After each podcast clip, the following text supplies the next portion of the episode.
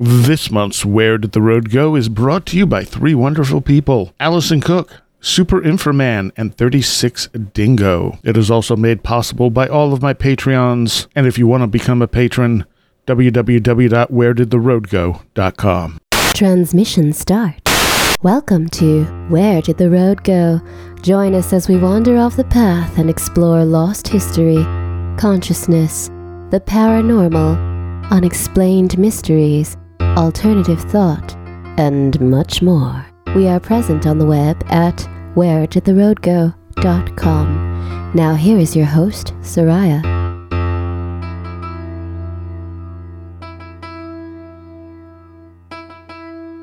Welcome to this edition of Where Did the Road Go? And tonight I am joined by Octavian of the Strange Dominions podcast, Hello, hello.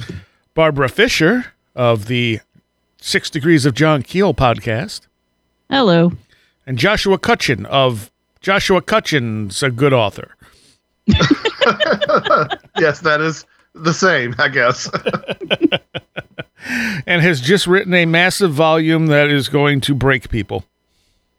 uh, it might. Um, the eco- sorry, ecology of souls, a new mythology of death and the paranormal. It is available in two print volumes or one Kindle book. Uh, there is also a companion book that just contains uh, the endnotes, bibliography, and three appendices um, to sort of be illustrative of some of the cases that I talk about in in the book. Um, and it, as of recording, it just went up earlier today. So I'm uh, exhausted and relieved to have almost two full years of, of work behind me. It's been a long road, but this is a pretty accurate snapshot of how I reconcile the entirety of paranormal phenomena in my head right now. You know, in six months, maybe it's different, but right now, that's how I feel. And it, it and we're currently recording Friday, July 8th. So some of you will hear this on the 9th, some of you won't hear this till the following week. Or, you know, far in the future, who knows? I mean, but as far as when it comes out places. Yes, either, either way, though, the book is out. So Excellent. Yes. Yes. Whenever you hear it, it will be out. um, so do you, do you want to give people a, li- uh, some of your thoughts on, on this? I mean, we- we'll obviously do a full show on the book after I read it. Sure. I mean, it's something that Barbara and I uh, ran into in our Six Degrees of John Keel um, interview is that it's so much that it's hard to wrap your arms around when you talk about it. You can almost better talk about it in chunks. But I have been sort of writing this book for the past five or six years in my head. Um, I was always intrigued by that Anne Strieber quote this has something to do with what we call death. Yeah. That's an observation that she made after receiving all the letters from experiencers after her husband Whitley Strieber's communion came out in 1987. And I thought that there was a way to tie all this together. Obviously, there's a lot of, you know, Kenneth Ring in the book in the way that he tied uh, the alien abduction experience to shamanic initiation and the near death experience as well. But um, Right. uh, I wanted to explore that.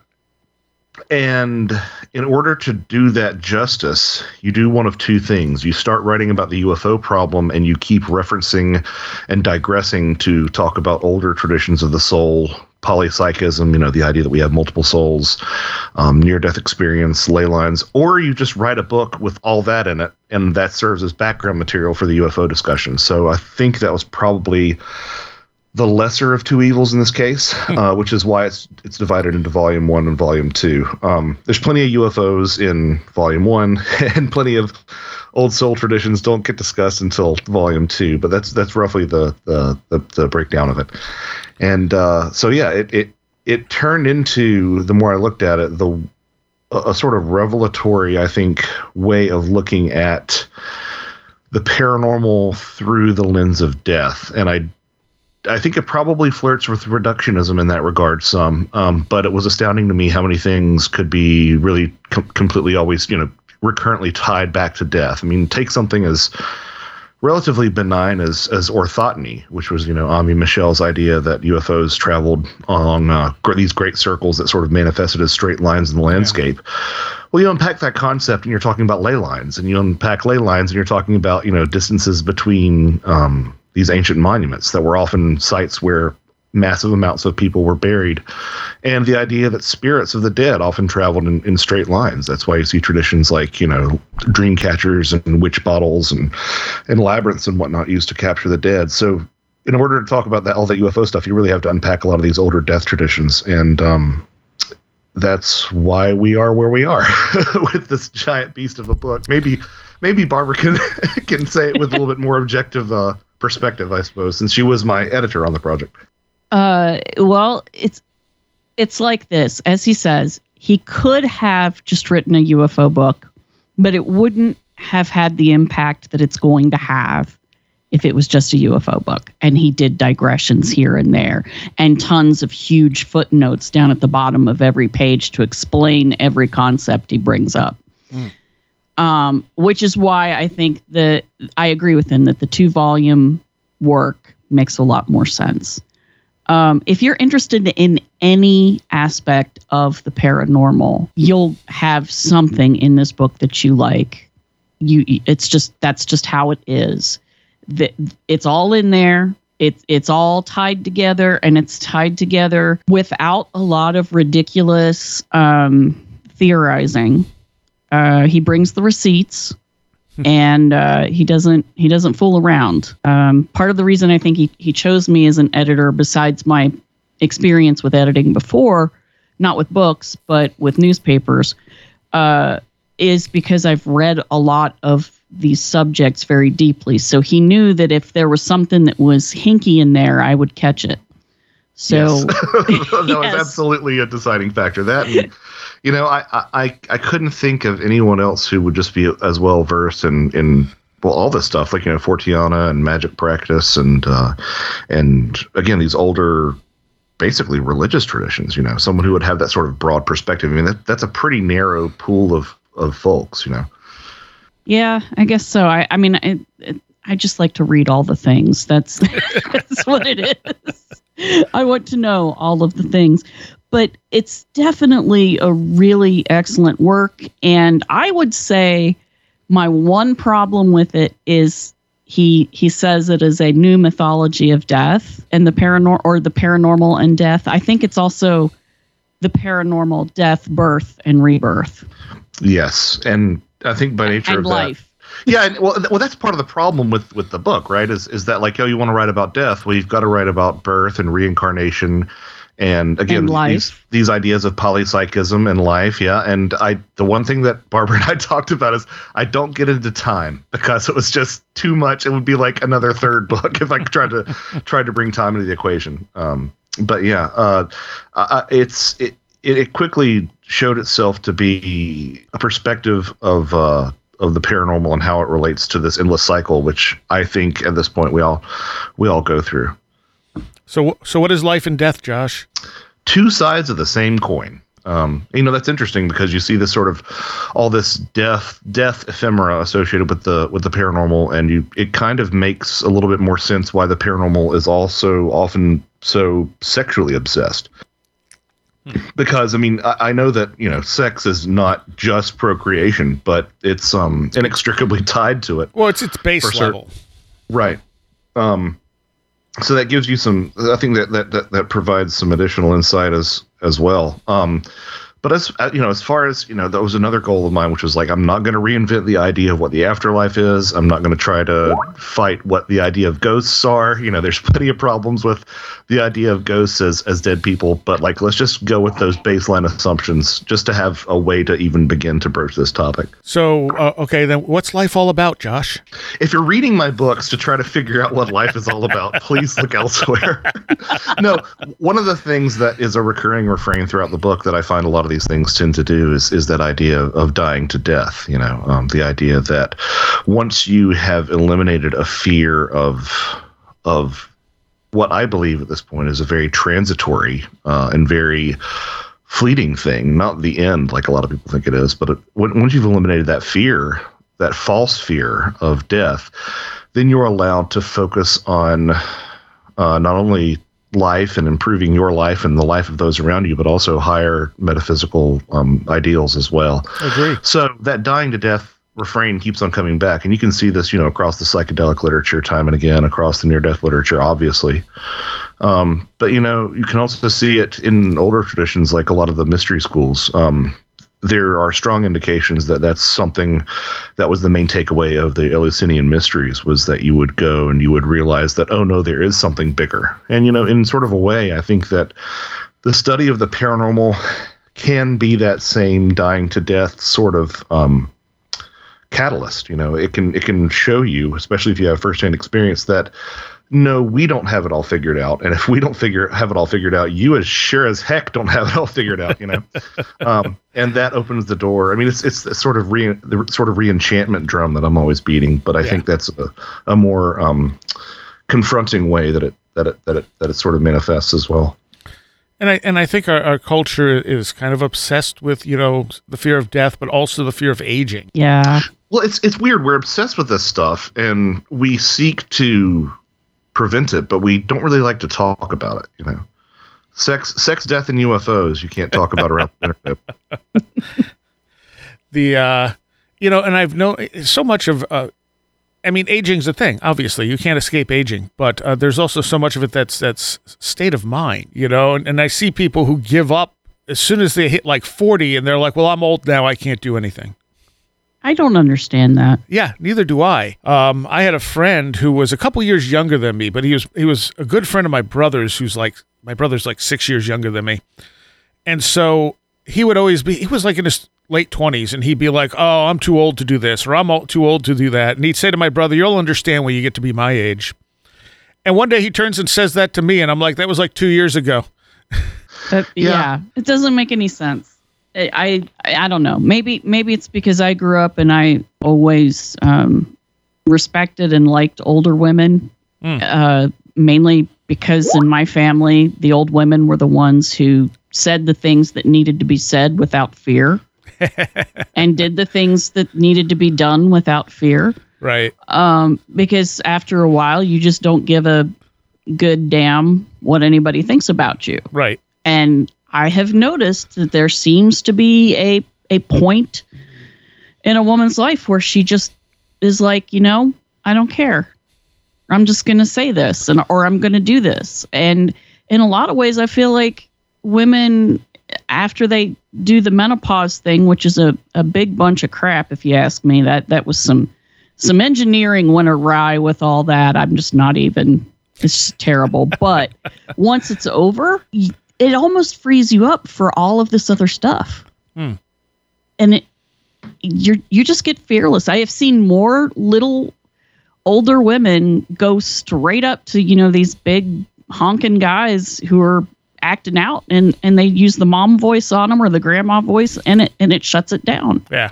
So I, I don't get fear of aging. I, I'm I'm fine with turning out to be an old woman. I mean, it sure as hell beats the alternative, right? I mean, Dying young. Dying young, yeah. yeah, yeah.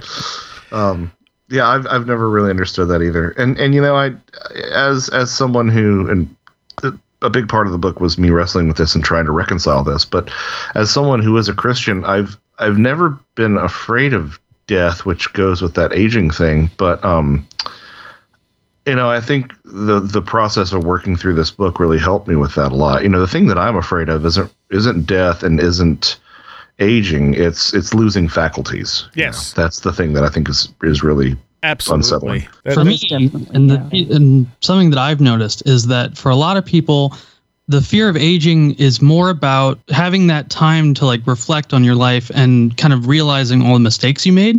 Mm. And so I've known people who are like, I don't want to get old because I just want to die young and enjoy the ignorance of not really knowing like what you know the uh, the good or bad that I did. I just kind of experience it. When you get old, you're like, oh wow, I, I I'm been alive for 90 years, and these are all the mistakes I made, and these are all the regrets I have. I don't want to experience that. Yeah, that's that's a big part of it, and I think another big part of it is if you haven't come to grips with the fact that your life starts out as this vast array of possibilities, and slowly those possibilities dwindle and narrow as you're as you're growing older, that's a very difficult thing to confront when you hit your midlife crisis. You know, the idea that oh no, I I can't like for for example me, I'm not going to be a gymnast. Like there was a time in my life when I could have been a gymnast um, but that's not going to happen now, you know. Um, and then when you realize that that extends to certain things like you know even even travel, um, the places that you won't get to go, uh, that can be really confronting. But I think if you if you sort of prepare yourself with that earlier and you start prioritizing things, I think that's the secret or one of the secrets to aging gracefully. I would imagine one of the things that I experienced when I, you know, if you've listened to me on Where Did the Road Go, or if you've listened to my show, I've talked about how when I turned 25, both turning 25 and this uh, very, very traumatic but sort of beautiful mushroom experience I had, I got very, very depressed for most of 2021. And part of that depression was kind of this feeling like, um, all right, I'm 25, I have my entire life ahead of me still, but I don't know what the right choices to make. I don't know how to live my life properly so that way I actually like enjoy my life. I don't like it kind of goes back to what I was saying about like this feeling like being 90 years old and feeling like oh my god, like this thing that I did when I was 28 that I didn't realize was going to have such a big impact on my life has now ruined my life and I'm very regretful and all this stuff. So that kind of like that openness of life really kind of scared me for a while. I've come to terms with it, but it still keeps me up at night every once in a while. See from from mm. me, even you know, you learn more from the mistakes than your successes most of the time. So I, yes. I don't regret anything because I've learned from all of those things and that has turned me into who I am now. And I'm sure I'll make other mistakes in the future, you know, and I'll learn from those mistakes hopefully.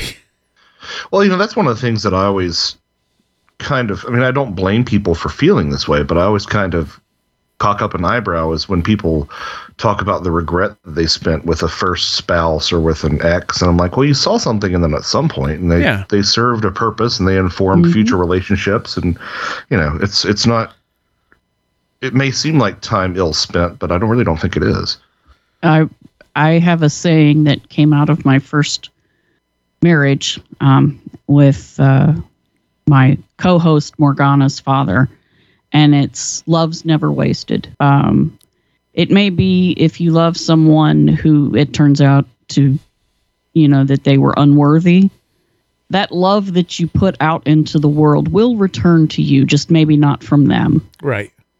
And what happens in that relationship, you still build something together.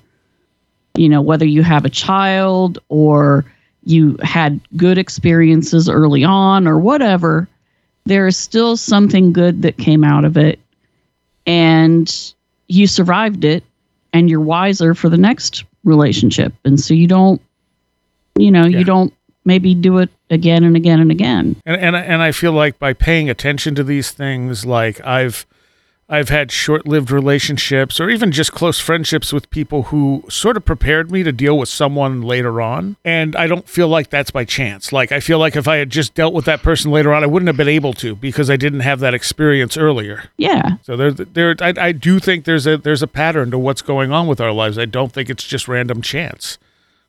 Yeah. I, um, this might get a little bit too personal, but, um, I was dating a girl, um, uh, during a period that when her mother passed away. And uh, I mean, you know, I, it, it's a difficult situation, obviously for for her, but it was also an odd situation for me. And there were, I think, you know, when you're confronted with something like that, you know, there's some things that I would have done differently. And uh, sure. a similar situation unfolded itself in my life um, later. Um, and uh, it, uh, it, it definitely informed me for that and you know, I mean, my my wife's mother passed away, and I was able to. I don't want to say like, you know, been there, done that, got that T-shirt because that's a little bit callous, right? But I, I want to say that there's a certain amount of like, oh, I I know the the do's and don'ts a lot better in this situation, and you know, yeah, it was yeah. it was informative. You know, it really was. Yeah, that makes sense. You know, you you don't have to. It's not always you know the first time for every experience. Right. You you can learn from it and move along. So, what are UFOs, Joe? Uh, Josh? Uh, probably probably a lot of things. You know, I've, I've always been on record as saying that eighty percent are probably misidentifications, and then that ex, that last twenty percent is probably psi phenomena and uh, some sort of uh, you know soul phenomena and unrecognized life forms and un, uh, misunderstood weather patterns that we don't know about, and maybe even a little bit of aliens, right? Um, within the context of ecology of souls, um, uh, some of the things that I settle on, some of the possibilities are um, an exteriorized aspect of the witness's soul, um, the souls of the dead, um, or perhaps a uh, a reified reinvention of one of the most common psychopomp motifs, the uh, the the boat or the ferry to the afterlife. Oh, okay. Um, and uh, I mean that, that's an idea that that you know Jung even played with in his Flying Saucers book slash essay. Um, and uh, Jung, Jung. I don't think I was going to say Jung was so ahead of his time too. he he really was, and and he he he addressed things that I still see in the current UAP discourse. You know, UFO Twitter and that, that sort of thing. That the people who insist on calling it UAP, right? The ones who say, well, you know, psychic phenomena can't show up on radar. And I know I've said this somewhere to the road go ad nauseum, but you know, ghosts slam doors and Yeah, ghosts leave yeah. footprints. So who says that you know something similar can't be going on with the UFO phenomena? And even Jung address that issue. Like, you know, sometimes people see things and there's no radar echo. And sometimes you have radar echoes and there's nothing seen. And Yeah. sometimes you have both. So it's, you know, the idea, it, it really does show you how deeply enmeshed some people, especially those of the extraterrestrial hypothesis persuasion, are enmeshed in, uh, in the sort of uh, false dualism that I think we struggle with. So uh, I know you were you're a big fan of Patrick Harpur's work. Do you think it works in well with uh, his ideas? Um, I think it's I think it's complimentary. I think I'm a little bit more literalist than than Patrick Harpur is, and that's Okay. to my own detriment. You know, um, you know, the, the, my first correspondence with Patrick was uh he said uh, I think this is even before we appeared on Where Did the Road Go because I'd, I'd reached out to him for some advice on something. He's like, oh by the way, I, I really love Thieves in the Night. wasn't quite written as well as I thought it should be, but I really like the ideas. And I was I was like hurt for about a tenth of a second, and then I'm like, well, this is Patrick Harpur saying that, you know. um, he, he he is so elegant, and he uh, he really straddles. Even in his writing, he's able to straddle this line of this, and he tears down this false dichotomy that I just alluded to better than anyone that I know. Um, and he sits with that ambiguity a lot better than I do. Maybe Barbara can say if it fits into daimonic reality or not. Um, I think it does. I think it does. And you're right. Uh, I think I think Harpur has had a little bit more practice at sitting with the idea of it's not either or, it's both and. You know, it's not Right. one thing or another or another, it's all of them at once. Yeah. And how it manifests at a given moment has to do with a bunch of different things, like who is observing it. Are there more than one observers? Are you know what is what is the ground composition where they are? Is there a lot of quartz hanging around? What what is the weather phenomena that's happening? You know, what is what is happening within the witness? What is happening without the witness? Yeah. So there's just so many things that affect it. I, I think I think Harpur has just had a little bit more experience with this is very complicated and he as you say he he writes very elegantly so he breaks it down in a way that that most people can understand So what what what I love about that though is that you know damn well he means what he says. Like if he likes your ideas, he likes your ideas. Like Yes. he's not just blowing smoke true. because he had no problem telling you he thought, you know, what he thought of the writing versus the ideas. That's that is that is very true. Um, and you know, I'd I'd rather have people be upfront about that sort of thing Yeah, than to, yeah. um, because yeah, you, you are able to sort of sort of separate the the wheat from the chaff in that respect. Um, and you know, uh, uh, Patrick is somebody that had I not reached out to him with Timothy uh, for uh, an endorsement of where the footprints end, I probably would have reached out to him for this. Um, but uh, I am very pleased to say that I received a wonderful um, blurb from Jeffrey Kripal Yeah. um, which was really funny because I I hadn't approached uh, Dr. Kripal because I wasn't sure like he knew me at all, and I just I, I just I thought you know he does he's he's busy he doesn't know who I am I have to you know sort of make my case and Sure. I had a mutual friend of ours introduce us, and uh, the response was, "Oh, Josh, I love your books." So, so it was like we just sort of fanboyed at one another for a couple of emails. Um, but he he had some things to he had some things to say that I just uh, I would have never dreamt in a million years that he would have said about the book. So uh, he had some very kind things to say. Jack Hunter, um, who I think uh, who I think is on the on the road to being um, uh, a, a Kripal or a uh, or a Harpur um, in a couple of decades. Um, not that he's not, you know, very esteemable now, but I, Oh, I feel like he's going to only get better with age. Jack Hunter uh, also offered an endorsement, and uh, Barbara and uh, my good friend uh, Alex Matsuo uh, offered some stuff. Uh, she's a she's a ghost hunter, so I wanted to get the ghost hunter's perspective in there. So that those are the three folks who uh, had kind of things to say about the book up front. Nice. Nice. Um, I don't know. Is there is there anything else we should talk about now about the book before I actually have you on for a show? Um, I would be honored if you would buy it and read it, folks. Um, it's it's like I said, it's it's. I think it, whether or not it's objectively true, I do think that there's a parsimonious, holistic quality to it that I I really am quite um enamored with.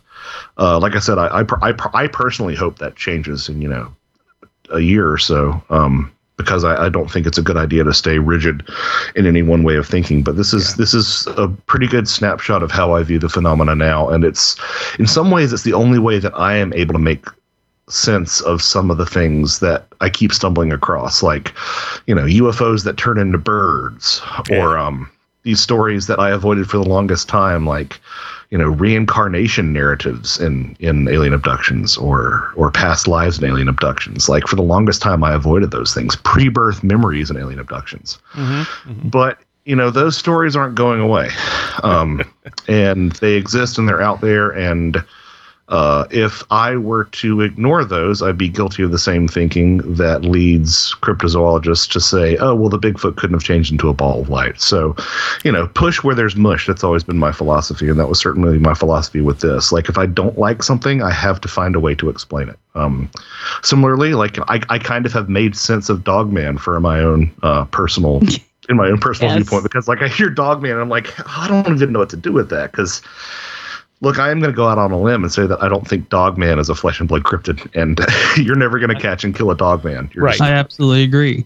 um, Yep. So then that leaves you with okay, well, what is it? Because you talk to these people, you know, and uh, and there's something going on there. But like, you know, so you either say, oh, it's a demon, which, as we know here on Where Did the Road Go, is uh is over is an overused excuse, or you find a way to or you find a way to make that work. And the fact that I found a way to make that work within this framework of of uh, soulcraft, basically, um, really sort of buffered uh, and, and bolstered rather the uh, the uh, the ideas that are in Ecology of Souls. So uh, pick it up if you get a chance. Um, volume one in print, volume two in print, volumes one and two together in uh, on Kindle. And there's another book that you'll see called The Ecology of Souls Companion.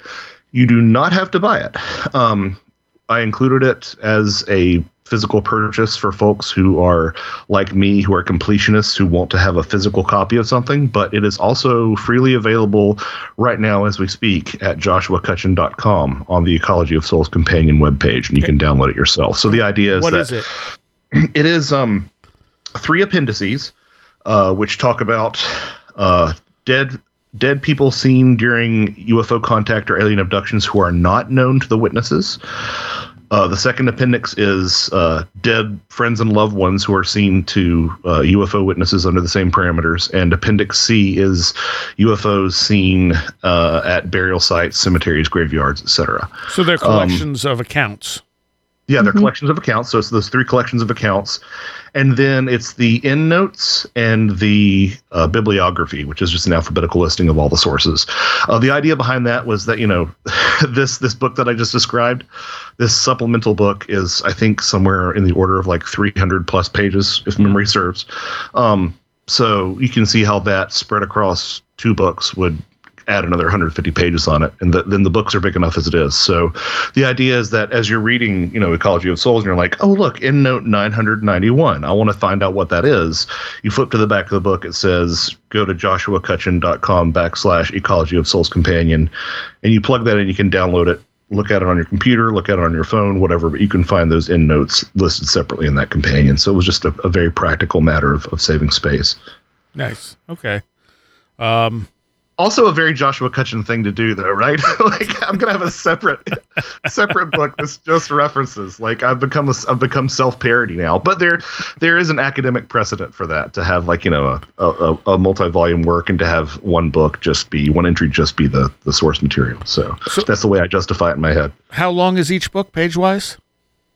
Um, page wise, it is 400. I should know this off the top of my head, and I don't. Uh, page wise, no, that's okay. I'm looking it up right here, right now. Um, volume one of Ecology of Souls is 372 pages. Uh, volume two of Ecology of Souls is 429 pages. Um, so it's a little bit longer. So, so you didn't want to put that in one volume? well, that's, that's the other thing. Is there, I'm sure people are going to say, "Oh, he's just trying to make more money," but the reality of it is, um, Binding you know, would cost more the binding would cost more. Um, at that point. you know, uh, the, the way that I price them, actually, according to some some book pricing formula that I've read, I actually underprice them. Um, I know people are going to look at it and be like, "Really?" But like, yeah, that's in terms of cost and shipping and everything. I kind of underpriced it a little bit. um, but uh, yeah, like the binding itself. I mean, I Amazon publishing has gotten better, but I by no stretch of the imagination would ever trust them with binding a book that large and expect it to last Yeah. um, any length of time, really. I think I only have a couple books that are that long. One is the uh, three oh I can't remember the name of the book. The the Theory of Everything books. Um, Big Toe. Yeah, that. Can't remember the name of the author. Uh, and I the other one either. being the the Forbidden Archaeology book. Whose author I also can't think of. Yeah, and I, I don't I don't know either of those off the top of my head either. But um, well, you know, so so if if I combined them into one, it would have been a lot more cumbersome in a lot of ways, and and literally cumbersome. Like Barbara, I think Barbara Yeah. said, uh, you know, do you want to have a a book pedestal? What's it called? A book pedestal? It's like a book bu- stand. Yeah, a book yeah. stand? Yeah. do you And want nobody has those in their house. We're we're not living in a monastery with a you know all these monks copying things with their book stand, and yeah, we don't have any of that. Well, and you know, book stands work best in the middle of the book. Like towards the beginning and the end, they get a little. Yeah, a little then you still so- have yeah. to hold it. You know, wrestle Yes. with it. so that was purely the logic behind it. It wasn't. I mean, if I was doing this to to to make money, I'd be writing about the extraterrestrial hypothesis, right? Um, and appearing on Gaia. So, and I'm doing neither of those things. So, the labor of love, really. All right, let's let's talk about this skull that's that's all over the news now, as far as the paranormal news goes. Uh, who knows about this guy who claims to have So- found the Bigfoot skull? So I know Coyote Peterson because he does that thing. I don't know if it was on Animal Planet. I just know it from YouTube, where he basically goes around the world and finds the most uh, extreme stinging animals or insects, and he gets stung by them, and he basically reacts. Like that's the entire shtick of the show. Um, Wow. yeah, it's been around for a couple years. The thing that I know about him from a couple people, there's actually a, a video of someone basically doing the same thing that he did. And they basically say like, yeah, it hurts really bad, but I'm like the the uh, him writhing around the floor and screaming. It's it's fully for dramatic effect. It is not causing anyone else to to react this way. So I think he lost some credibility with that. Um, but yeah, that's how, as, far as I know, how most people know him is through him just getting st- stung by ants and bees and wasps and things like that. Okay, I didn't Wow. even know, I didn't even know that. I know I know of that. I didn't know that was the guy. Yeah. Just people, Hmm. and and I don't know. Like nothing about this seems on the level to me. Mm-mm. Well, I commented on someone who was saying like, you know, this could be it. This could be the the real thing this time, and they were praising Coyote, and I was explaining to them like, listen, he lost relevancy probably like three years ago. No one is really talking about him. He had his, you know, 15 minutes of fame probably 2017, 2018, and then once that video came out of someone else doing what he did and saying like, listen, he's kind of overreacting to this. People lost a lot of interest in him, and so I feel like this is him trying to get in on a new market, basically. Mm, Coyote ugly. and I, I was about to say, um, he doesn't exactly have the most trustworthy of names. Just saying.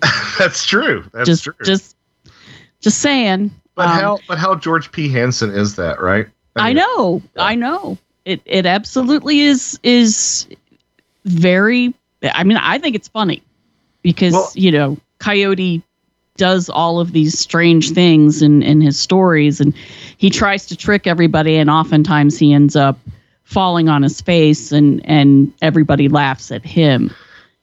So, yeah, symbolically speaking, he's he's yeah. I mean, I, It just I- sounds like a hoax. Yeah. Yeah, and and uh, I mean, I I have a lot of problems with, you know, number one, a skull being preserved in that in that good of a shape without any other remains, and if there were other remains, why didn't you talk about those as well? You know, um, it's obviously I d- don't think it looks fossilized. I'm not an expert in such matters, but it doesn't really look like that. And then, I mean, on top of everything else, like the guy looks like Gaucho Indiana Jones, right? Like the way that he's dressed looks perfect for a photo op, you know? Yeah, yeah. And who, who's taking the photo of him? Like, I don't, I just, I mean, if you want to get like Yeah. a good snapshot of his personality, watch some of his YouTube videos because you will see just how bombastic he is and everything he does. So it, I don't know, it, it kind of screams a lot of red flags for me just based on that. It reminds me of the the Bigfoot that was in the freezer down in Georgia Mm. back in what 2009, 10, yeah, something like that. 11, something like that. He's tried Yeah. multiple times. That guy, I can't remember his name, but he he's tried that a couple times and he's had people believe him. I don't know how that keeps happening. Rick Dyer, I believe. Yeah, that's it. Um, yeah, he, he he did that again, and, and he came out later and said that like it was his goal to make people believe less in Bigfoot by perpetuating hoaxes over and over again, which again is a very George P. Hansen disenchantment sort of thing. Um, Yeah. But uh, you know, I my own personal biases about the the Bigfoot phenomena notwithstanding, um, Meldrum has weighed in. Jeff Meldrum has weighed in and says that it looks very much like a replica gorilla skull. Yeah. Um, yeah. I remember Yeah. my grandmother used to be subscribed to Smithsonian Magazine, and in the back they would have uh, advertisements. Those were the days, kids. Magazines with advertisements in the back. uh, and one of the outfits that they would have, um, because I guess there was a market for such amongst subscribers of the Smithsonian Magazine, was for an outfit called Skullduggery um, that Yep. would do like bone. Uh, bone replicas and whatnot and i remember very very prominently in some of the ad material there was a gorilla skull and sure enough jeff meldrum's like probably comes from someplace like like skullduggery maybe with some modifications but um you know i i don't think that if there was a bigfoot skull and if we are dealing with a flesh and blood creature i think its anatomy would not scream gorilla i think it would Yeah. i think it would be look a lot more hybridized than what we see Mhm. here I don't know if you guys watched that uh, Bob Gimlin video where he interviews the guy who, as a kid, had this absolutely insane Bigfoot experience where he had a friend, a big, a Bigfoot friend named Mike, and uh, someone shot it, and his family dissected it, and it had two hearts and a bunch of stuff like that. So What is it, a Yeah. Time Lord? I don't know. Yes. It's going around the Bigfoot world. It was on on the Strange Familiars Discord. Everyone was talking about it there. That's how I first saw it. Yeah, and, and you hear these stories like you know, um, the only the only vulnerable vulnerable place to to kill a Sasquatch is by aiming for its armpit, and that's how you get to the heart. And it's they seem to be very much part and parcel of these suite of myths. Um, you know, the weakness of the dragon, right, for lack of a better term, the the Death Star thing, right? Like, there's one spot that you can shoot this monster and it'll die. And, and similarly, like the idea of something having two hearts, again, completely unprecedented in uh, mammalian biology. Um, maybe biology in general. I'm not sure. Um, but uh, but yeah, like it's just it's just again not casting aspersions on that account. Like I, I think there can that that account can say that and still have some sort of odd folkified um, truth to it. But yeah, that's that's that's wild. Yeah, but there's also no evidence for it. No. It's it's one No. it's one thing to see a Bigfoot and not have evidence. It's another thing to say you dissected it and you don't have any evidence that this happened. According to the story, the body was buried in a uh, cornfield. Aha. Did you know that uh, according to A to Z animals.com, at least five stunning animals have multiple hearts. So there you go. Oh. Um, oct- octopi are among them. That's not surprising. Yeah. They're, they're That's what- aliens that's themselves. what I was just looking up because I couldn't remember if it was an octopus that had two hearts. It looks But like I think they're aliens yeah. anyway. so- Yeah, exactly. They're they're fascinating creatures because they're super intelligent Yes. and like nothing Yes. else on Earth. Yep. Well, they're like squids a little bit. a But little bit. They're our future overlords, no doubt. um, So the the actually the post has another big red flag on it. Uh, when Coyote posted on Facebook, it says uh, leaking hic- pics here before they are taken down and before government officials try to seize our footage. oh yes, government Didn't you say that he smuggled it in from somewhere? Like he put that on the post? Yep. Yeah, it's from Canada, isn't it? Yeah. Um, it says found a large primate skull in British Columbia, filmed it, cut the footage, releasing on Brave Wilderness this weekend. Have kept this secret for several weeks. Yes, I have the skull. It's currently in a secure location awaiting primatologist review. Absolutely unreal. We thought it was a bear skull when we found it. I can 100% guarantee it is not. The skull was found partially buried underground in in deep back forest ravine after a massive storm in the Pacific Northwest where clearly a bunch of trees and earth were disturbed. I'm sure these pics will be taken down, as will probably the video by the government or state park officials. But the mm. skull is safe. I don't know if it's what you all think it might be, but I cannot explain finding a primate skull in the Pacific Northwest without wondering, what do you believe? Oh, I think there was a circus train and it crashed, right, like and and the the the gorilla got away. And since there's so many trees in British Columbia, he just he just took to the trees and um, he he lived there and then he died tragically. And and then his skull was washed into the ravine during a storm just like this guy says obviously clearly. So- please understand i'm being sarcastic for those who don't listen to my podcast and don't understand that i will you know just flat out say things and you're supposed to figure out i'm being sarcastic so Crap, there you we are Had me, Barbara. I was like hanging on that. I mean, it's it's it's it's a believable hypothesis, Barbara, but not nearly as believable as a bunch of hillbillies getting drunk and shooting at owls. So, you know. Well yeah i know right The, the problem with this is that this post and this whole thing is mainly for the people who think that shows like Finding Bigfoot and Expedition Bigfoot are going to bring the evidence that they need. Like that's who is yeah, yeah. looking at this Yeah. and, and getting really excited about it. yeah And and but he's very careful not to say that he discovered a Bigfoot skull. no So when all of this ends up, whatever this thing ends up being, he can be like, I never said it was Bigfoot.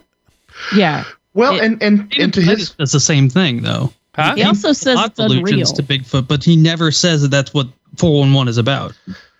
He also says it's unreal. That is an exact quote. to Yes. Coyote's credit, which is a phrase that I never thought I'd say, but to Coyote's credit, um, he could have also legitimately found a discarded skull or a discarded Yeah. replica skull. I mean, stranger things have happened. Yeah, sure. absolutely. That's true. That, that is true as well. He could have legit been, you know, crawling around in, in the mud and, and found what looked like a skull and dug it up. I don't know why anybody would think it looks like a bear skull. It looks nothing like a bear skull. No. I No, what whatever it is, it ain't that.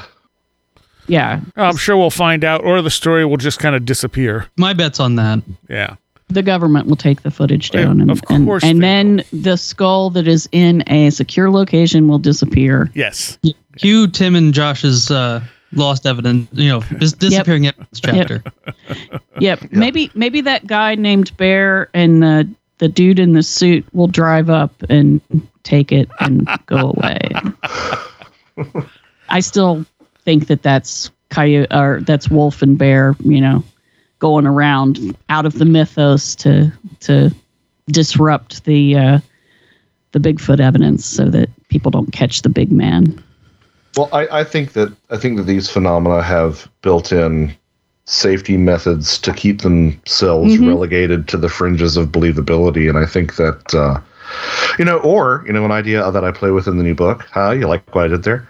Um, an idea that I put within the new book is that it's actually, you know, for the cases of Men in Black, it's actually an aspect of the uh, the investigator who realizes that they're treading in dangerous territory with the UFOs and sort of project this this warning mechanism, um, saying, you know, hey, step back, as sort of to give themselves an excuse to to not pursue the topic any further because it might endanger them.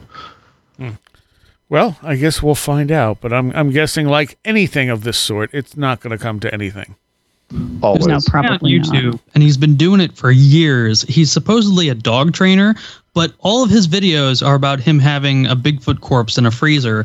And he's every week he's just like, I got the arm here. Look how real it is, you know. And he used to have a lot of views. I don't think he does anymore. I don't remember his name. I just know that professionally speaking, he is a dog trainer, and he has a famous girlfriend. Like his girlfriend's really famous on the internet. I don't remember who she is or if it's wife his wife, but uh, yeah, he's an interesting case. Uh, which guy is this? I don't remember his name. Oh, it's okay. something dog trainer. Okay. That's his YouTube name. Um, what was I just going to say? There were a couple of things I wanted to address. One, uh, Paulides, yes, in the first couple of books, definitely is leaning toward Bigfoot. After that, not so much. Um, I don't think that. I think that David is looking to lean in whatever direction is going to bring in the most book sales, and that's why he doesn't exclude anything. Cue, cue the Paulides fans in the comments in three, Yeah. Well, two, one. the problem is truth is truth. I mean, it doesn't it doesn't invalidate the work. Uh, the collection of cases is very good, um, but I, I the the leanings on it have changed throughout the the the you know as the books have come out. Yeah, and I will say that I have heard enough stories from people that I trust uh, that this is a trend that I've I've I've become aware of. So maybe true, maybe not, but I, I know that a lot of people are telling me the same story from a lot of different areas. So that's where I'll leave that. Which story is this? Um, personality, motivations, Oh, I um, see. I see. etc. Yeah. Yeah, yeah. Okay. Oh, and that and that guy from YouTube is Peter Caine. Ah, I looked him up. Up. Yeah. And you know, we talked about like the the the one guy doing repeated hoaxes, and when you take that and you look at the UAP thing, it's kind of like people don't look at history of this stuff. Uh, No. Sometimes because they're just getting into it and they're like, "Oh, this is really exciting," and it's like this is it's not new. This stuff it just happens in on repeat constantly. And Yeah. you never get Yeah. anywhere with it. You're not going to get any answers. Totally off topic, but that you talking about that really reminded me about how many posts I'm seeing on all different platforms about people who just watched Stranger Things and have no idea who Metallica is and thinking like, oh wow, uh, you know, it's really cool that Stranger Things gave this new band a, a try, and you know, I hope Oh, they God. get big from this. That Oh, that, God. that happens a lot. It, That happened again with when uh, Kanye invited Paul McCartney onto one of his tracks, and it was like he's yeah. supposed to like, I'm so glad to see to see Kanye reaching out to an artist like Paul McCartney. I hope he blows up.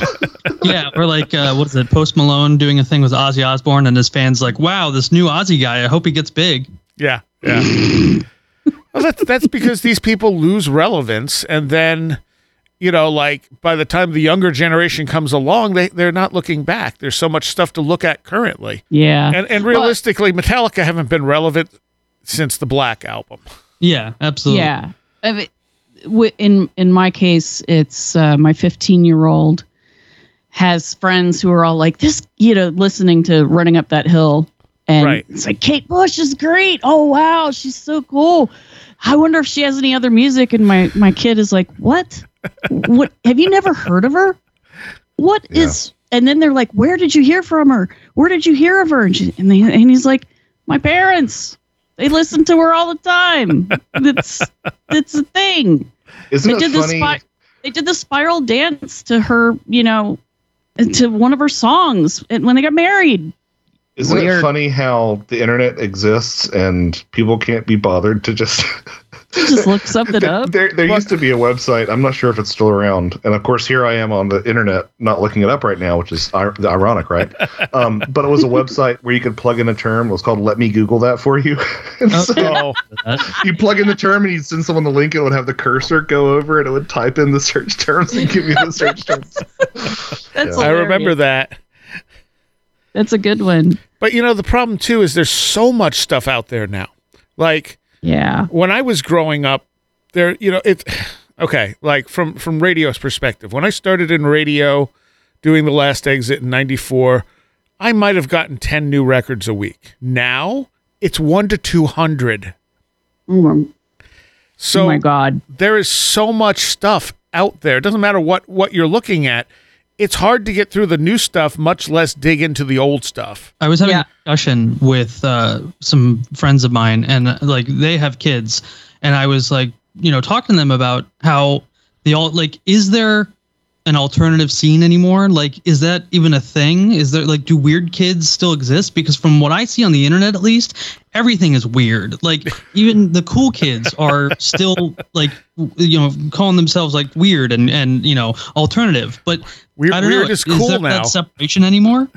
It is extremely ironic to me that I was aggressively made fun of in high school for knowing the word Mandalorian, and now it's one of the most pop like it's, it's like a pop culture touchstone. Like, oh yeah, yeah.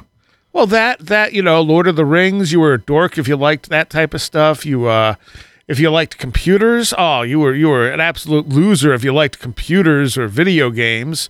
If you Yeah. battle in high school, then you were gonna kill everybody. Yeah, yeah. Well, Stranger Things did a good good take on that. I think. Yeah. Yeah. Star Trek. If you liked Star yeah. Trek, you were the biggest nerd in the world. I mean, I make fun of my dad for liking Star Trek. but uh, yeah, the the funniest thing I saw with the Stranger Things uh, was a fake headline that says Lars Ulrich, er, Lars Ulrich uh, sues kid for stealing a Metallica gu- guitar solo to save the world. I keep seeing posts, people saying like, you know, uh, that album came out two months before the events of Stranger Things. So, you know, between school and doing a D&D run, he had to learn that entire song in like two weeks. How did he do it? Well, this problem has been baked into Stranger Things from the very beginning. For example, there's a poster for John Carpenter's remake of The Thing on the walls of one of the kids. And if you know Right. anything about the history of that film and its box office, there is no way in heck that a kid would have that on their wall. Just Right. it wouldn't Yep. happen. It became popular years later. So yep. there was it, another- it, it was a cult classic. Cult classics have to sit and simmer and stew in weirdness and obscurity before they become a thing. I think they also used another song this season that had was not out when they when they threw it on there, and I went, I'm just going to ignore the fact that that wasn't out yet. I think it was Stranger Things. It might have been a different show, but that, I mean that happens. guys, did you know that lightsabers aren't real? What? No, they are. Someone made them. You take my meaning. You take my meaning. Someone really did make a lightsaber. It's, Yes, I did- it's I did see that. incredibly dangerous. I yep, I would think so. I forget what he did, but he actually made a legit lightsaber, and I was like, "Wow, I don't want to be near that thing." So- Not the way I am with electronic equipment. man. You don't want that going wrong. Um, Cut off your own arm. So uh, the other thing that we were talking about earlier was uh, the idea of magic, what people call themselves when they practice magic, and also the the idea of right and left hand path. Um, and to me, right and left hand path, I've always taken sort of the the tantric sort of idea that left hand path is indulgence; it's not bad and right hand path is abstinence. So like like for people practicing tantra, if their right hand path, they do not uh they don't have that sexual release. They they build the sexual energy and then they stop and they retain it. Whereas a left hand path practitioner can use that energy, can have a partner or whatever to utilize what we consider more like sex magic. Right.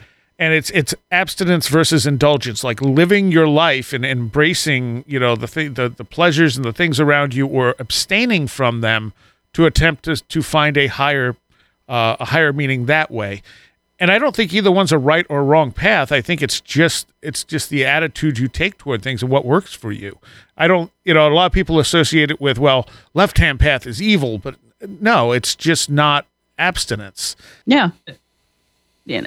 Um, I'm I'm one of those people who will basically say that magic is a method, it is a tool, it is a system by which you change physical or spiritual or emotional reality uh, through a conscious act of your own. And you can use you can do it directly by concentration.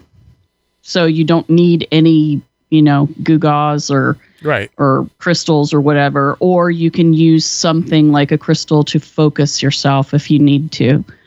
Um, it is neither black nor white Right. I, I I don't like those terms because they're inherently racist, Mm. um, which does sound kind of, you know, stupid if you think about it. But if you also think about how the entire idea of racism was meant to show that black was not human, white was human, it is kind of racist. So, um, I, I always It- assumed that black was just, you know, like the same as night. You know, night is scary. You know, the light of day night's is is- dangerous yeah, uh, because you uh, don't know what's there. Light of day is Egyptians- comforting and good. Yes.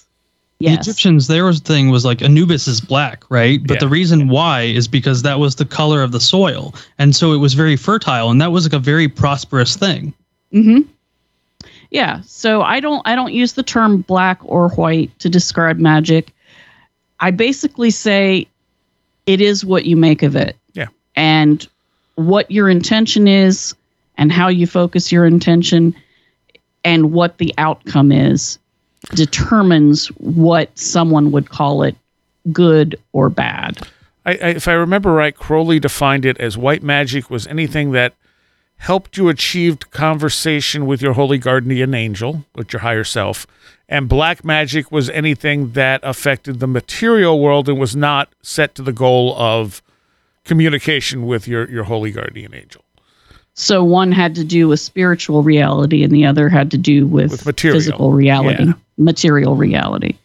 That's not a ba- that's a, a fairly good description. I can see that. Yeah, I always like that. I realize that my perspective is not the current one or the more popular one, but the the kind of magic that I have a big interest in and how I kind of came up in this is like traditional grimoire magic and spirit magic, and that basically it, it's always been amoral. It it has no.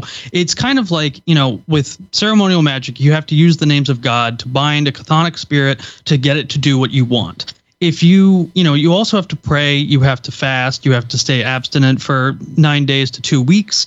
And so that can all look like a very holy thing one of the things that most traditional magicians will tell you is that it has very little to do with that. And it's a very practical reason which is that spirits for some reason they don't have good eyesight but they have very good hearing and they have very good sense of smell. And they do not like the smell of meat. They do not like the smell of sex. They don't really like the smell of humans in general. So that's also why you have to bathe rigorously for that entire period of time.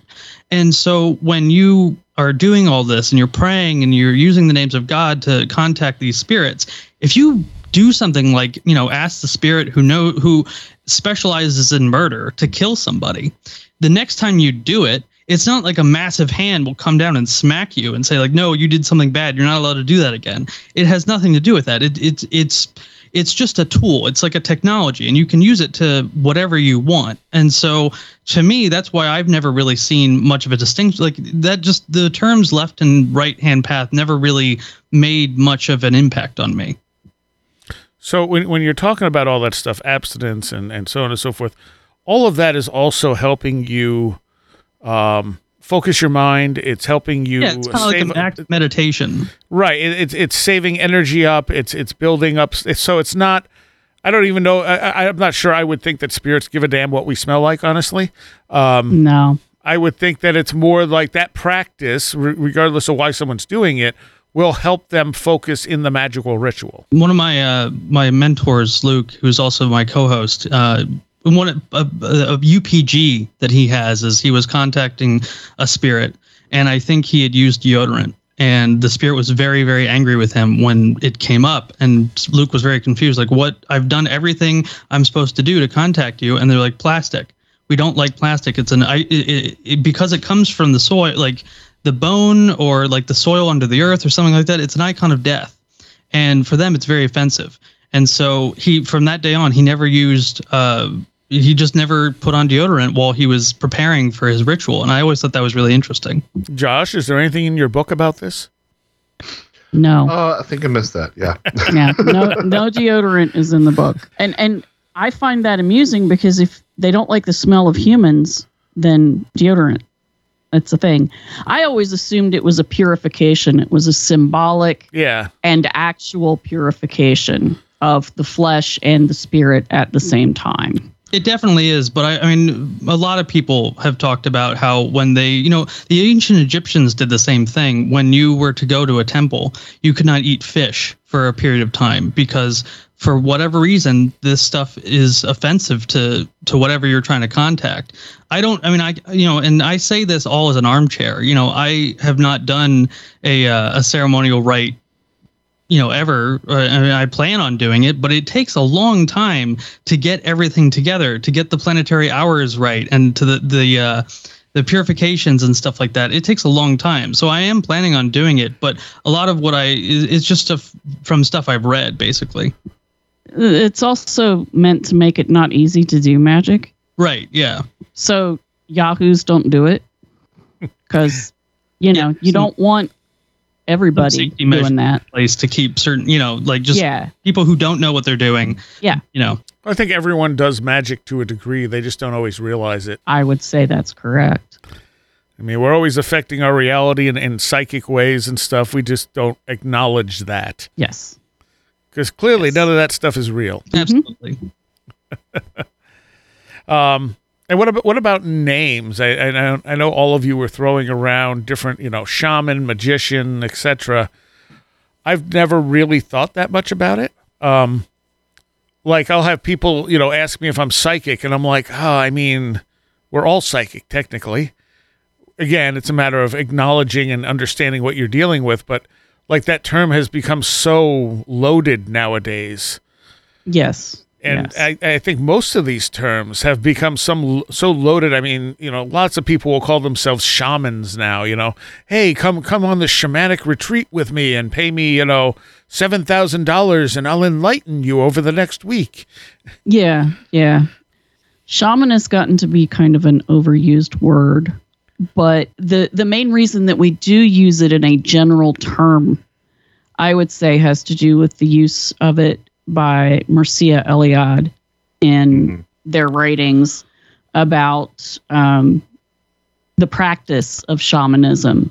And so it has become a generalized term for animist practitioners who speak to spirits in the underworld and the overworld for the benefit of their community. That's a very general, basic definition. Yeah, Um, it and it is useful for anthropologists. It does help. But if you're talking about a specific people, um, and if you're talking about the practices of a specific group of people, then it, it's better to use the term that they use for that practitioner.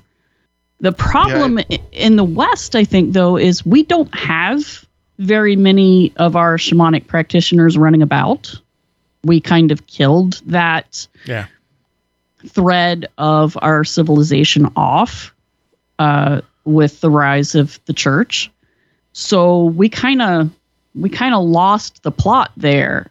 And so when you have people trying to recreate or who are doing the, the same things that a shaman would do in a, a tribal culture, well, then what do you call yourself? We don't have the words anymore. the way that I've always kind of thought about it is shamanism. If you look at like terms like invocation or evocation, right? Invocation is the um, calling of something into see, into something either it's yourself or a crystal ball or something like that evocation is the process of calling something up before you outside of yourself shamanism to me i always felt like that was a journey inside you're you know you're speaking to the spirits in not in your mind but like you know there's nothing coming up f- to you from a physical point of view it's all um like inner and so magician is more about the outer. It, it's it's affecting your outer reality, whereas shamanism is more affecting your inner reality. Mm, it depends. The, it, that's a general. That's a reasonable generalization. Um, but there are shamanic practices that are more outward, that do involve calling up a spirit from another realm into the physical realm usually for a brief time. So, you know, that's a that's a that's a both and, not an either or. Josh keeps wanting to say something. Yes, Josh, please. Oh, I, I was just going to say that you know, I mean, the the term Eliade popularized the term. I think it first made its way into the West in like the late 17th century. Um, but yeah, shaman. Technically, when you say shaman, you're supposed to be talking about a Siberian tradition, probably a Tungusic tradition. Um, but it's just this this issue with language. Um, you know, so so my rule of thumb, and I sort of talk about this in, in the new book as well, um, is that if you're talking about a specific um, a specific peoples try to use their term I don't think I did a great job of that in the new book.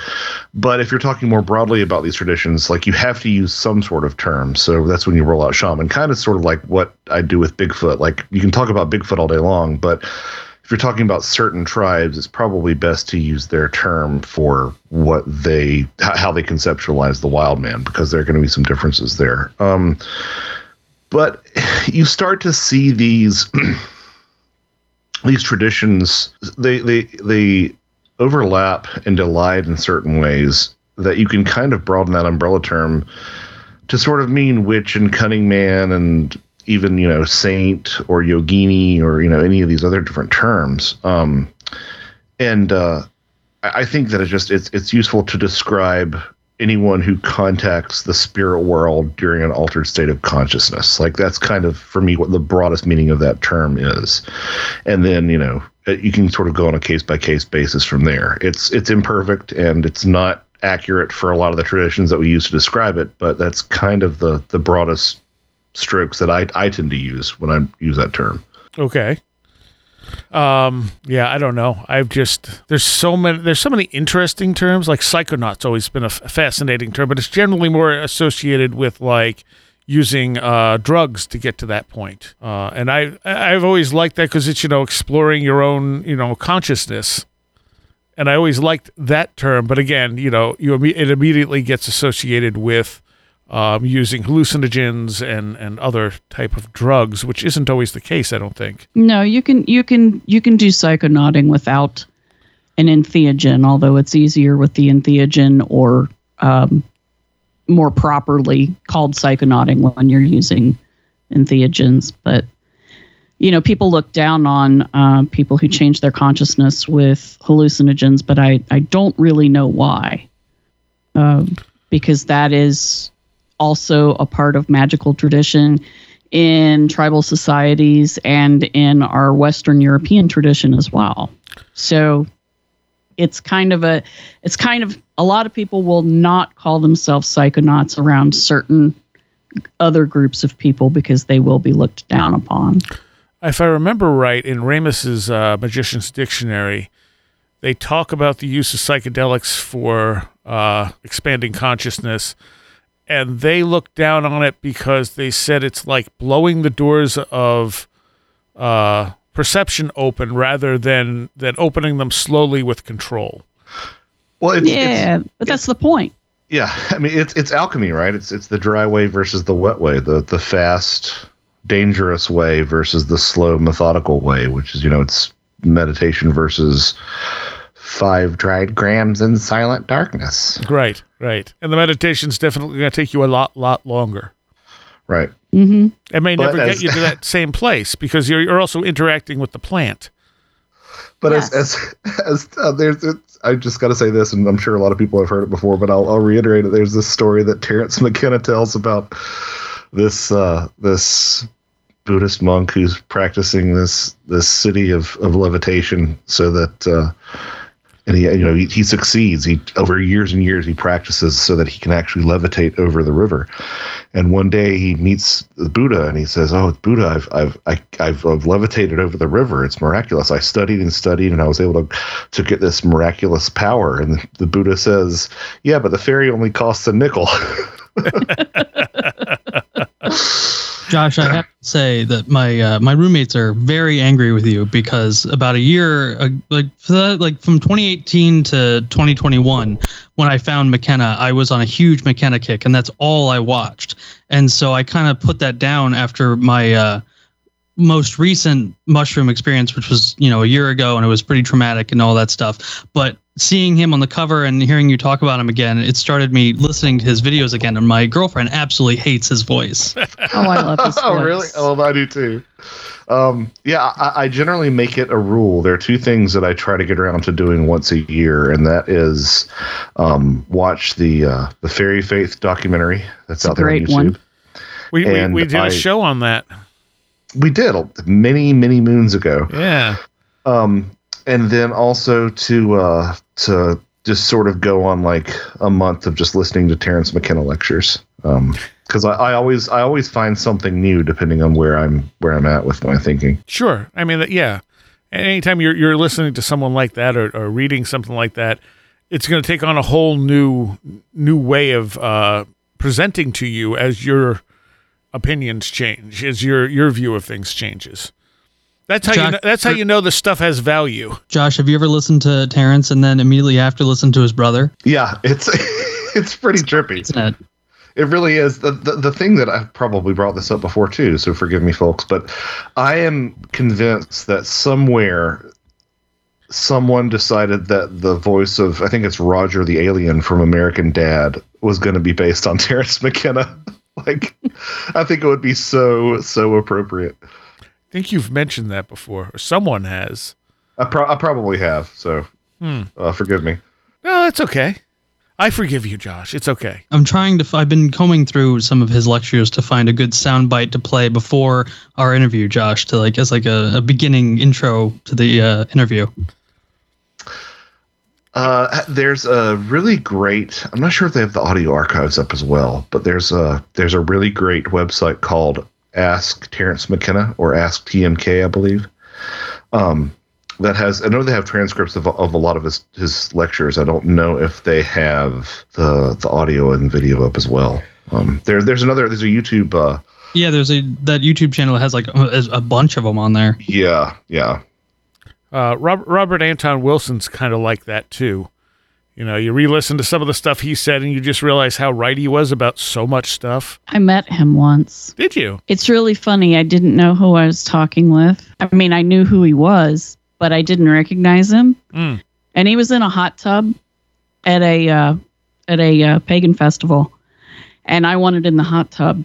And so the person next to him left, and I I climbed in. So we're sitting there and we're talking, and um he he rolled a a blunt and started passing it. And so I'm sitting here smoking in a hot tub without clothes next to Robert Anton Wilson and we're talking deep philosophy and weird stuff and all of these things are happening and it's really cool. And I asked him his name and he said it was Bob. And I said, Hey, I'm Barbara. And so, hey, Bob. Hi, Barbara. And, you know, I knew a few of the people in there and they're like, Hey, how's it going? And so we were talking and we had a great time. And then uh, one of my friends who had come to the festival, this was his first one, um, who was a big Robert Anton Wilson fan, uh, he comes up to the hot tub and he's looking and he's staring at me with his eyes bugging out and his mouth hanging open. I mean, he and, and I loved him, but he did do that just sort of naturally anyway. So I was kind of like, "What's wrong with you?" And he was like uh i was just i was like oh i can get out i've been in here long enough i'm i'm probably gonna you know boil my insides i'll sit you can come sit next to my friend bob and he's just like oh my god Oh my god. oh my god. Did he? So he sits down and I wander off, you know. I I had no idea. I wrap myself up in my my sarong and wander away. And uh and a couple hours later he showed up and he was like, "Bob, huh?" I said, "Yeah, isn't he a nice guy?" He's like, "You don't even know, do you?" I was like, "No, wh- no what?" And he's like, "That was Robert Anton Wilson." And I went, "Oh, oh my god." I was I was That's shocked. amazing. I was just like, really? And then every time I talk to him, you know, at the rest the rest of the festival, he's like, "It's Barb. Hi." I'm like, "Hey, Bob. How's it going?" Too, too bad you Yeah, didn't it have a podcast back then. You could have had him on. I I know, right? This was way back in the '90s. I don't think we even knew what a podcast Nah, was. they didn't exist yet. I have a, a similar story. Um, back in 2016 or 2017, UFO Con came to Baltimore. And my grandfather, while he is an absolute skeptic about everything, like not, he's not like a debunker, but he's very skeptical. Um, he agreed to go with me. And so we went and we had a great time. But at one point, we were in the convention center where everyone was set up. And uh, I went to the bathroom. And I come back out. I'm like looking for my grandfather, and he comes up to me. He's like, "There's a guy over there, and he's an absolute quack. I don't know what's wrong with him or how they let him in here, but he's talking about getting abducted by UFOs, and his friends were framed for murder." And I look over. He he must have had a conversation with Travis Walton. Mm. oh, No clue who he was. Oh. No clue his story, and he's just saying, "Yeah, this dude's totally insane." Well, you weren't naked in a hot tub with him, though. Yeah, that's, uh, that's very- well, I don't. You know, maybe he wouldn't want to be naked in a hot tub with Travis Walton. I mean, maybe not. Uh, That was when I was younger too. So you know, I, I actually looked pretty decent, and he was a gentleman too. He he did not stare too much at any portion of me that was floating in weird ways, as happens in hot tubs. So he was really really nice. cool. Well, with that, uh, I think we're just about out of time. Can can you three stick around to do a Patreon segment? Sure. I probably should not. I figured as much, Josh. Sorry. You That's all right. probably are exhausted and you have babies to to tend. It has been a very big day and big week for, for Yeah, me. so- but uh, So so let's let's let's let uh, everyone here promote uh, Josh. People can find I you, have- and what what should they what should they buy? Yeah, uh, Ecology of Souls, a new mythology of uh, death and the paranormal. And uh, you can find information about that at joshuacutchin.com, J O S H U A C U T C H I N.com. Uh, a couple of, quite a few uh, appearances coming up. August 5th through 7th, I will be in Cape Girardeau, Missouri at the Midwest Conference on the Unknown. Um, really, really looking forward to it. It's a great lineup, including Micah Hanks, Ryan Sprague, Ken Gerhard, Steve Ward, uh, Zach Bales, Courtney Block, Margie Kay, Michael Huntington, and Joel Rhodes. So it's a just I'm just looking forward to, to meeting all these people, the ones that I haven't met before. Um, then the following weekend, I will be at the Worldwide Metaphysical Tribe annual meeting in Franklin Grove, Illinois, August 11th through 14th. And then the uh, first weekend of September, I guess that's Labor Day, right? I think so. Uh, Sep- September 1st through September 5th, I will be at Dragon Con here in Atlanta. oh, nice. Uh, so I've got a lot of things coming up. Check it all out. I've got links to those as well at my website if you want to take a look at that. And uh, yeah, thanks for having me on this. It's it's been it's been fun to catch up.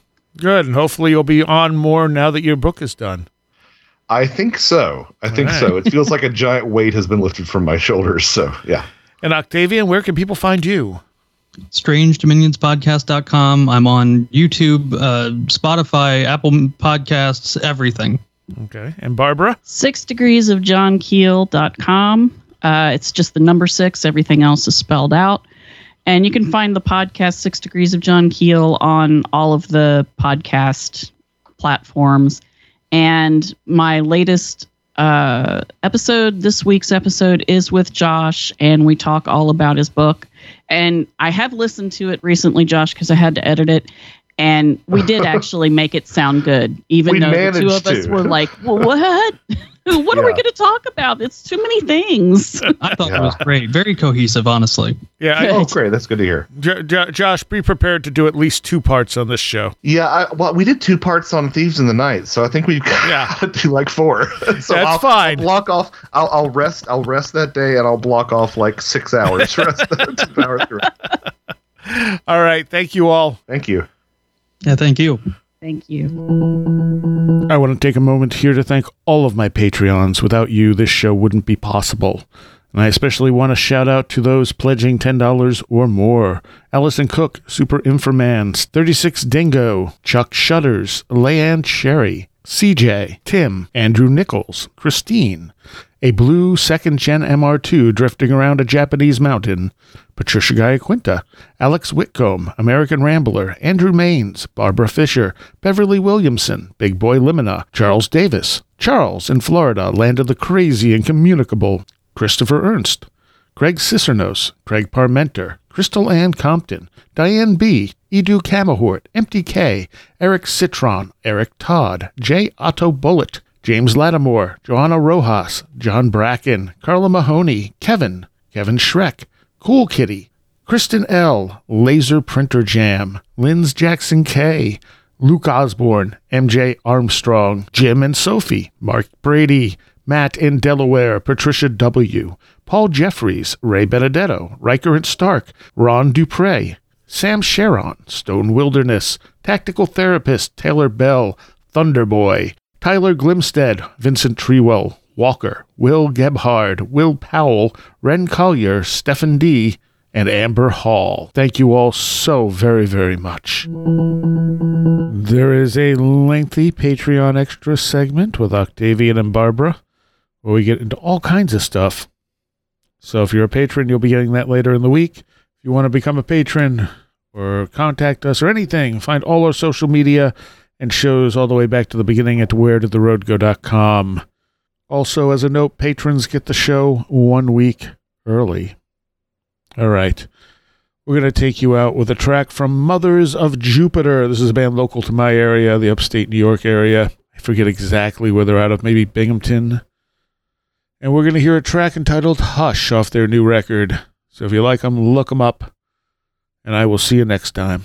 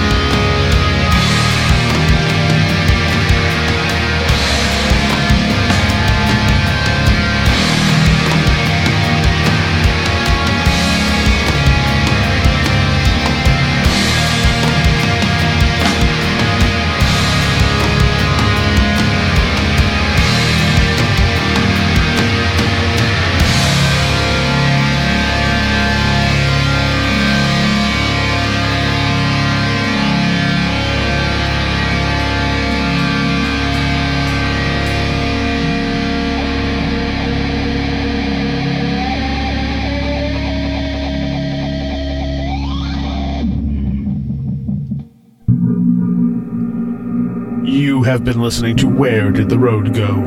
This show is made possible in part from our Patreons, and we thank you and everyone listening for helping us continue this exploration of the strange. You can always find everything Where Did the Road Go related at www.wheredidtheroadgo.com. And thank you so much for your support.